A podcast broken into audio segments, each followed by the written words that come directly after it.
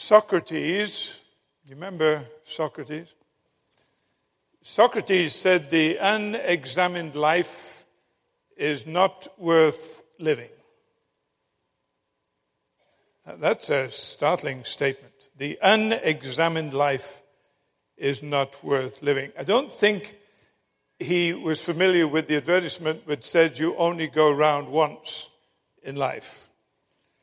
And he didn't just say, therefore, hit it with all the gusto you've got. What he was saying was, this life that we get to live is so incredibly precious that you don't run the risk of wasting it. You examine it. You look into it very, very carefully indeed.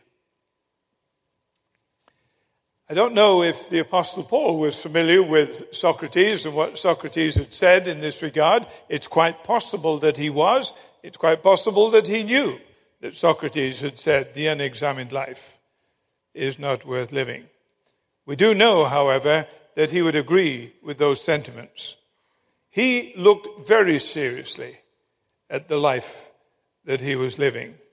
And I want to explore some of the things that he said about his life from the epistle that Paul wrote to the Galatians. And I'm going to read you a few verses from chapter 2 that will form the basis of our study today. This is what Paul wrote in verse 19 of Galatians chapter 2. Through the law, I died to the law so that I might live for God. I have been crucified with Christ, and I no longer live, but Christ lives in me. The life I live now in the body, I live by faith in the Son of God, who loved me and gave himself for me.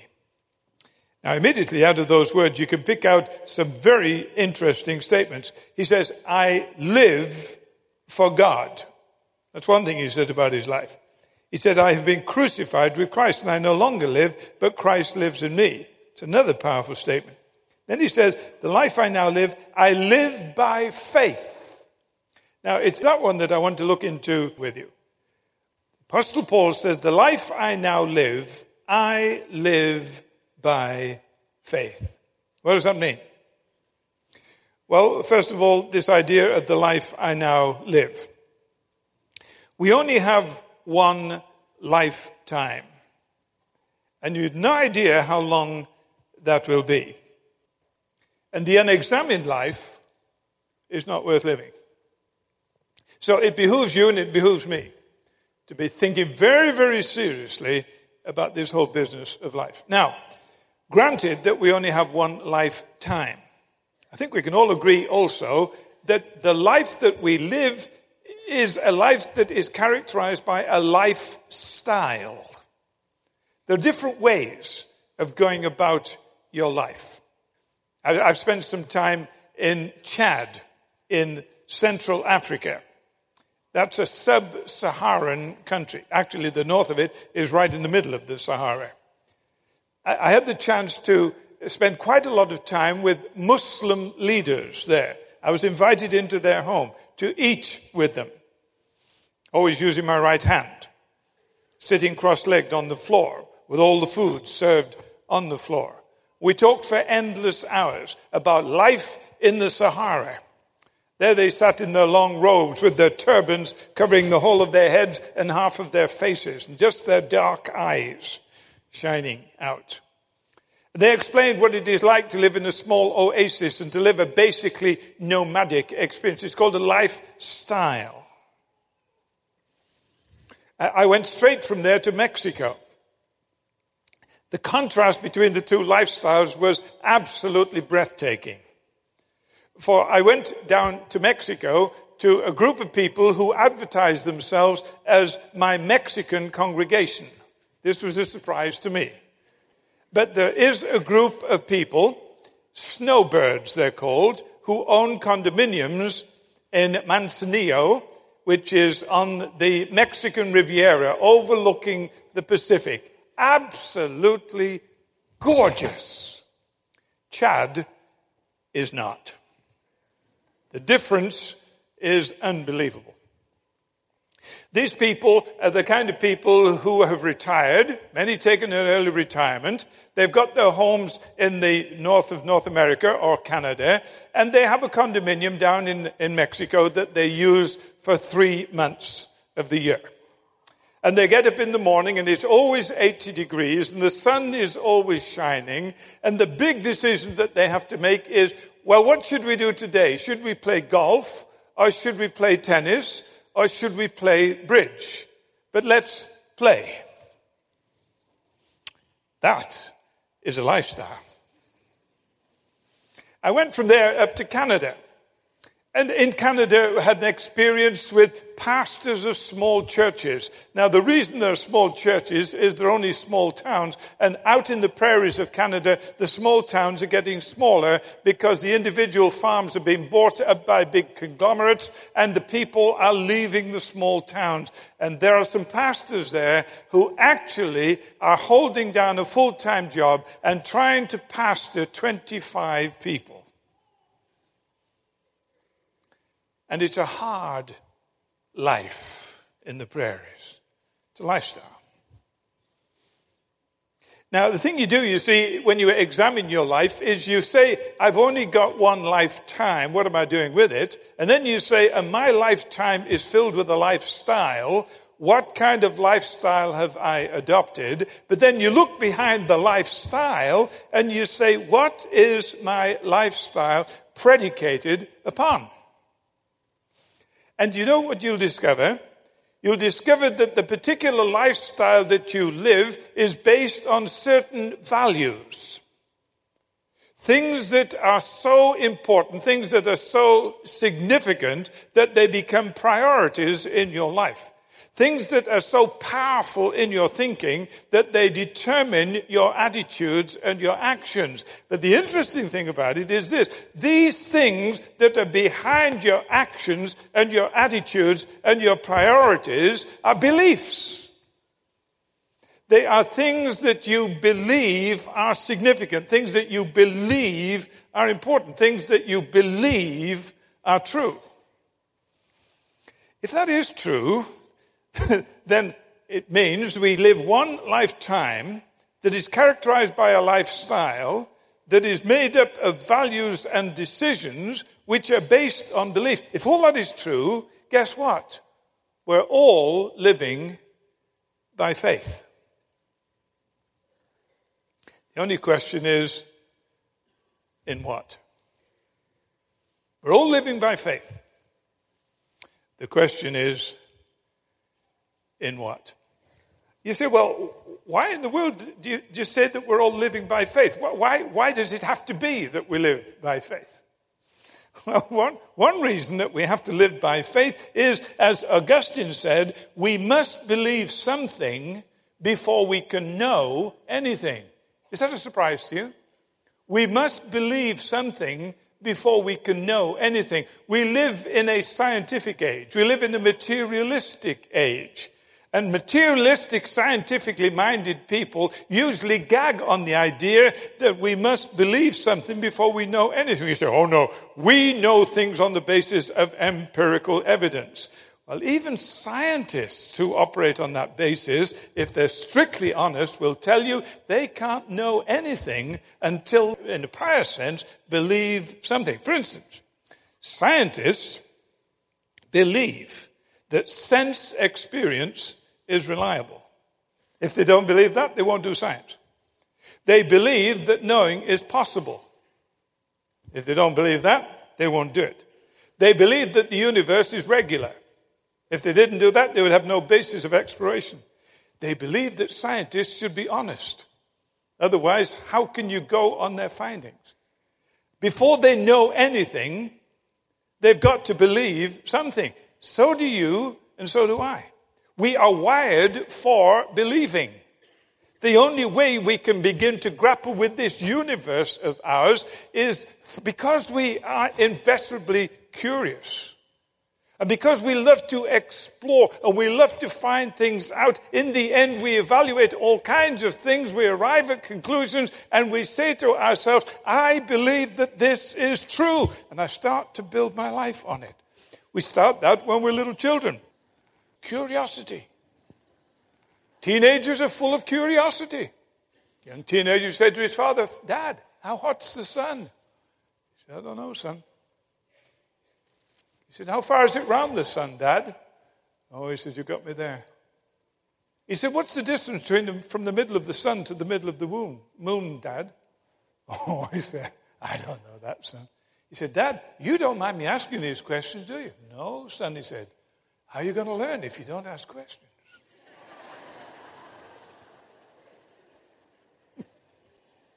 Curiosity, exploration, finding things out, believing them, they become foundational in our lives. Isaac Newton, sitting minding his own business, apple drops, hits him on the head. He said, That's funny. That apple dropped this way. Why didn't it drop upwards? Why didn't it just float off the tree and go around?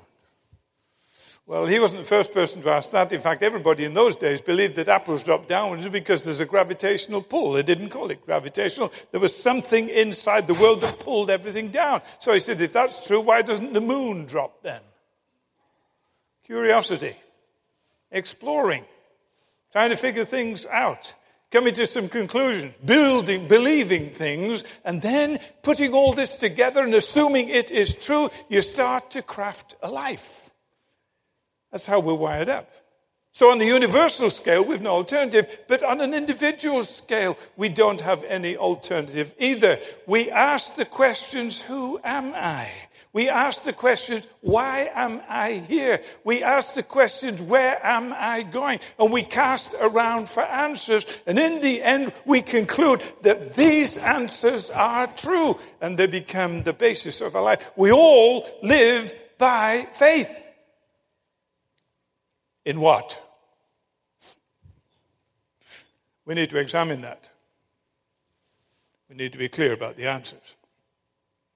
Now, fortunately, Paul has some very, very helpful information for us in this regard.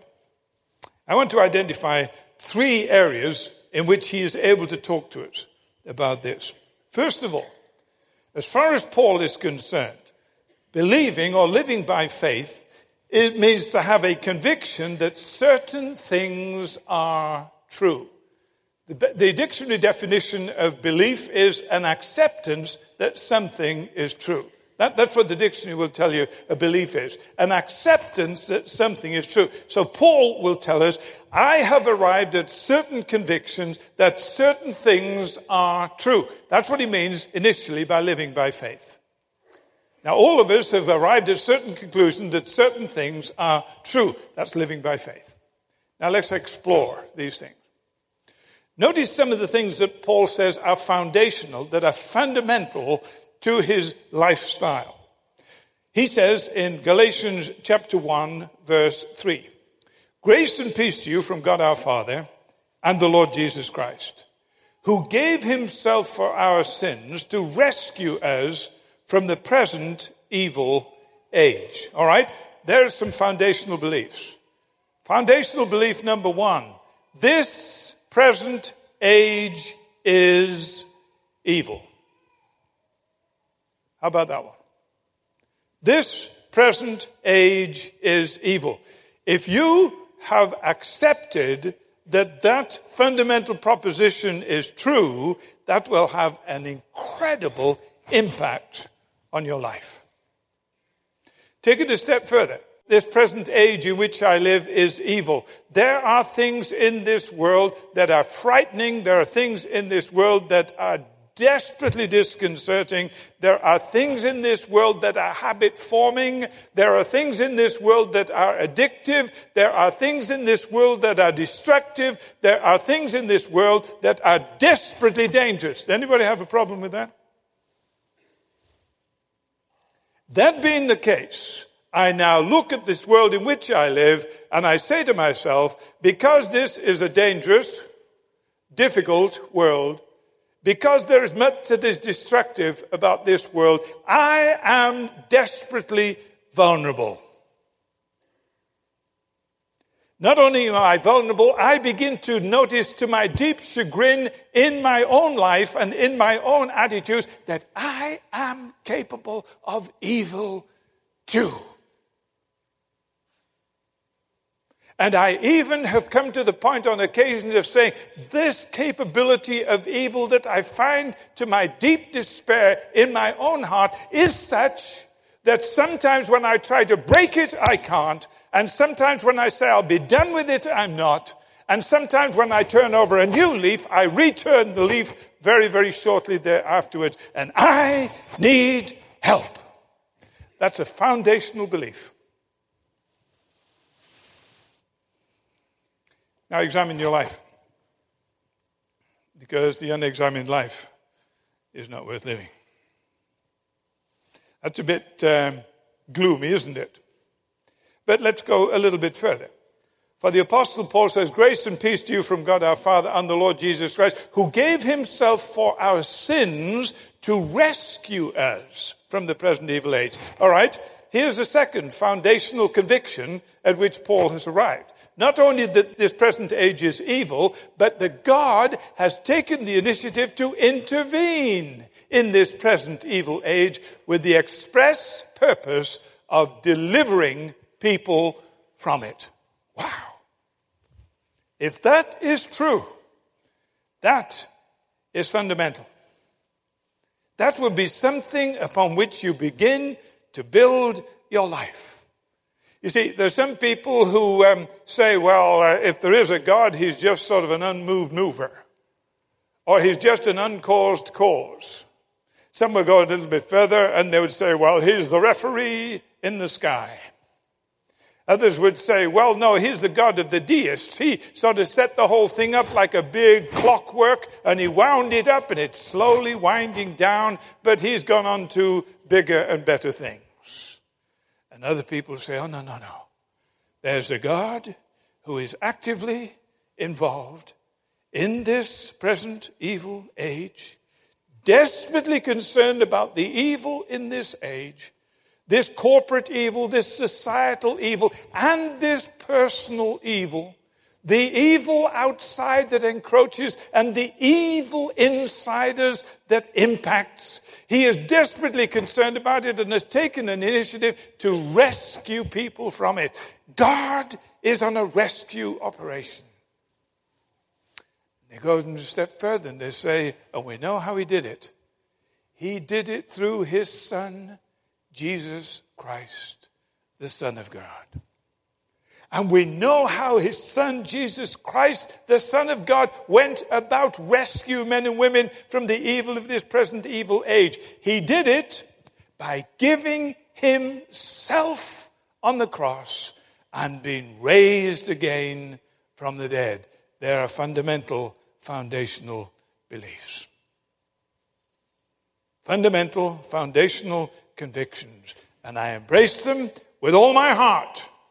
And I say, I believe this is true. What am I really saying? What I'm saying is that the only hope for human beings who are beginning to discover their vulnerability to evil and their propensity for evil the only possibility of them being rescued will be by a divine intervention. The only divine intervention available is in the person of Jesus, and Jesus intervened by dying on the cross that our sins might be forgiven and rising again from the dead. And it is in the resurrection and on the resurrection that the whole thing stands or falls. For Paul himself said, if Christ is not risen, our faith is invalid. But if Christ is risen, he didn't say this, but if Christ is risen, then by the resurrection, God puts his seal of approval on the claims of Jesus and said, He's right. And he puts his stamp of approval on the death that Jesus accomplished, and he said, That is the way you do it. And in raising Jesus from the dead, he deals with sin and he deals with hell and he deals with the grave and he deals with the devil and he deals with all the things that defeat human beings. And he raises Jesus from the dead and he says, look at this unique person. Jesus Christ, the Son of God, dying on the cross, rising again the third day, declared with authority to be the Son of God, hear him, yield your life to his saving, gracious Lordship, and begin to discover the divine intervention in your life, setting you free from the evil that encroaches. Those are fundamental statements. That the Christian accepts as true and he begins to build his life upon them. It's called living by faith. But you've got to go a step further than just accepting that things are true in an academic sense. We need to do more than give an academic nod. It is terribly possible, of course, simply to give the nod. Some friends of ours in England years ago had a little boy called Malcolm. Malcolm was playing in front of the fire in his English home on Sunday morning. The Anglican service came over the radio. It was a high Anglican service, so they were, they were chanting the Apostles' Creed. The uh, voice came out of the radio of the Anglican vicar. I believe in God, Malcolm, who's playing with his toys, didn't look up. In response to, I believe in God, he went, So do I. And carried on playing with his toys. Here's the situation. There are many people who, in effect, would respond to, I believe in God, with, So do I. And it doesn't make the slightest difference in my life. I just go on playing with my toys. That's not what Paul's talking about. That's not living by faith. Living by faith starts out by arriving at a conclusion that certain things are true and then embracing them on a personal basis. Look how personal Paul gets in all this. Chapter 1, verse 15.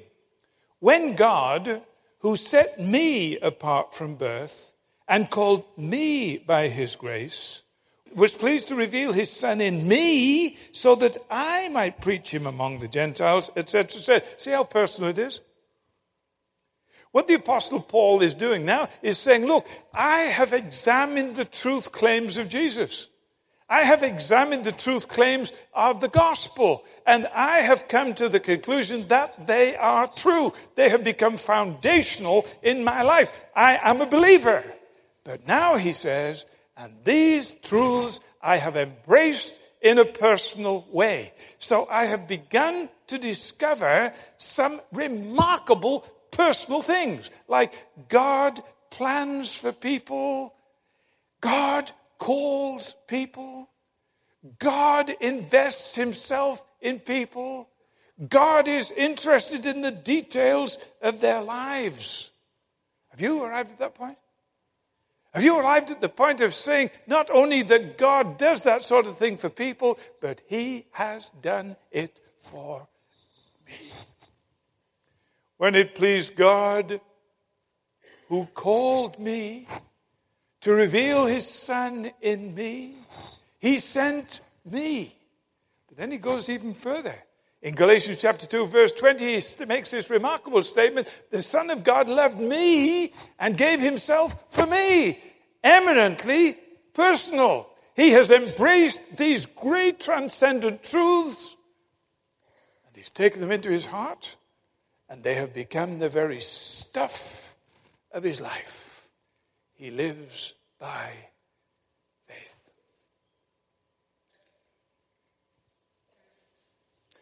One of the earliest verses of Scripture I learned, possibly the earliest, John chapter 3, verse 16.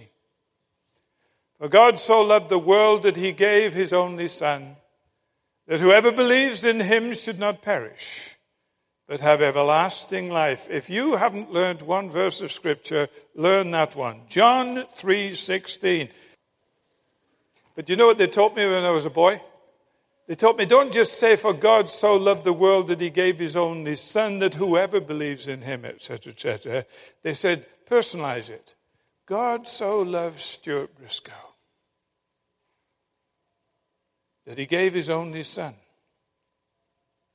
That if Stuart Briscoe would believe in him, Stuart would not perish, but would have everlasting life.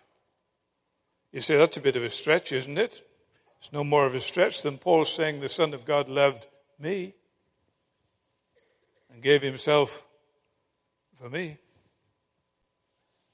You see, it starts out by arriving at a conviction that certain things are true and then taking them into your own heart and beginning to live in the good of them. But then he goes a step further. He said, The Son of God loved me and gave himself for me. And now he says, I no longer live. Listen to this, but Christ lives in me. That is either the most sublime truth or the most unadulterated nonsense. Son of God loved me, gave himself for me. I no longer live, but Christ lives in me. Another verse I learned as a boy Revelation chapter 3, verse 20. Jesus said, Behold, I stand at the door and knock. If any man hear my voice and open the door, I will come in. I was trying to explain this to a congregation in a church in England years ago. It's a typical English church, big, cold, empty. Congregation were on the back row. They'd come early to get the best seats. Congregations are the same around the world. They don't want to get too close to the preacher. You might catch something. No amplification equipment in this old English church, so I'm having to project. They're all sitting on the back row, snoozing.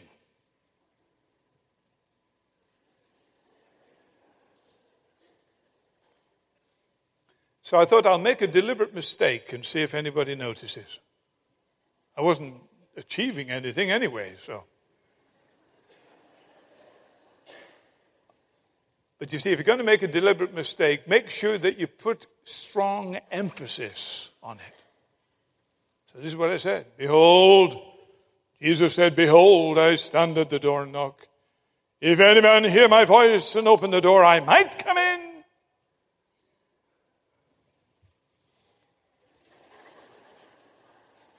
They snoozed away on the back seat, except for one little boy who was outraged.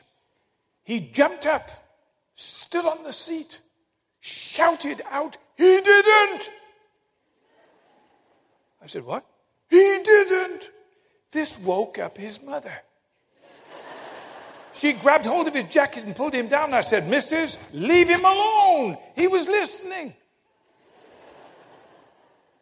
I said, What did you say, son? He said, Jesus didn't. Jesus didn't what? He didn't say what you said he did. What did I say he did? You said, he said he might come in. What did he say? He will come in. What's the difference between I will and I might? Well, he said, if I might, I might not. I said, go on. He said, if I will, I will. I said, you got it, son. Sit down. You got it, son. Sit down. Jesus did not say, Behold, I stand at the door and knock. If anyone hear my voice and open the door, I might come in, because if he'd said that, he might not. He said, I will. Because he said, I will, he will. Do you know what Paul had done? He had come to the point of recognizing that Jesus didn't just die for the sins of the whole world, he died for the sins of Saul the apostle. And Stuart Briscoe one day discovered that Jesus didn't just die for the sins of the whole world, he died for the sins of Stuart Briscoe. And Stuart Briscoe discovered something else that Paul discovered that if Paul and Stuart Briscoe and millions of other people around the world would say, I desperately want the living Christ who died for me to come into my life, to change my life from the inside out, if I ask him to do it, he will. And I asked him years ago, and he did. And I live by faith. On the fact that there are certain truths that are true, and I embrace them, and I've applied them to my own life, and I live in the conscious enjoyment of them. But that's not all. There's a third dimension to this faith. For now it is necessary for me to make a commitment to live in dependence upon the things that I profess to believe. What does it mean? It means, first of all, that if I really believe deep down in my heart that I was created by God for a purpose and called by Him to Himself, that means my life has significance. A lot of people feel that their lives are totally insignificant. They're struggling with self image, desperate problem with self worth. They're trying to prove something. Something happened to them in their childhood. They've struggled with something in their formative years, and it's left a deep scar on them, and they're driven by all kinds of demons within. How in the world do we get over this sort of thing? The answer is by embracing with all your heart this principle, this truth that you were created by God for an intelligent purpose and called by Him into a personal experience of His grace. How can you possibly be more significant than that? Not only that, as you begin to live in the conscious enjoyment of these things, you live with a sense of satisfaction. Why? Because you know that you're loved and you know that you're forgiven. Oh, you have your critics, I have mine. Oh, you will live with people who will knock you down You'll have people who will blindside you. You will have disappointments and discouragements in life, but you can live with a deep rooted sense of satisfaction, whatever they say about you and whatever they think about you, because when they're through, they cannot change two things. You are loved by God and you have been forgiven by grace. Nothing will change that. You live with this deep rooted sense of significance. And you live with this unassailable sense of satisfaction. And on top of that, you go around through life with a feeling of sufficiency. You know why?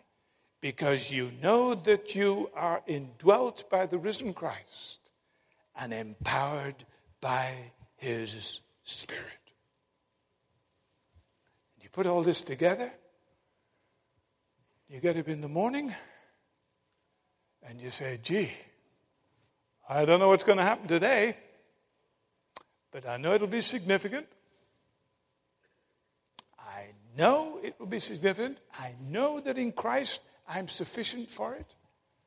And I know that at the end of the day, I'll have this deep rooted sense of satisfaction that whatever happened, God's love has not changed. And I'm going to live by faith in these things. All right. So you've only got one lifetime. You've already established a lifestyle. Behind the lifestyle are certain philosophies, certain values, certain priorities certain things that you have accepted as true, may I respectfully suggest you examine them. Because the unexamined life is not worth living. Let's pray. Oh God, we bow before you and we acknowledge that this universe is just a bit too big for us. And there are things that we just have to take by faith. And when we look inside us, there are things about the intricacies and the complexities of life that are too much for us. We don't even know who we are or why we're here or where we're going or what we're doing. What's going to happen to us? And we're locked into having to live by faith. So we're all living by faith in something. We're all dependent upon something. The question is what?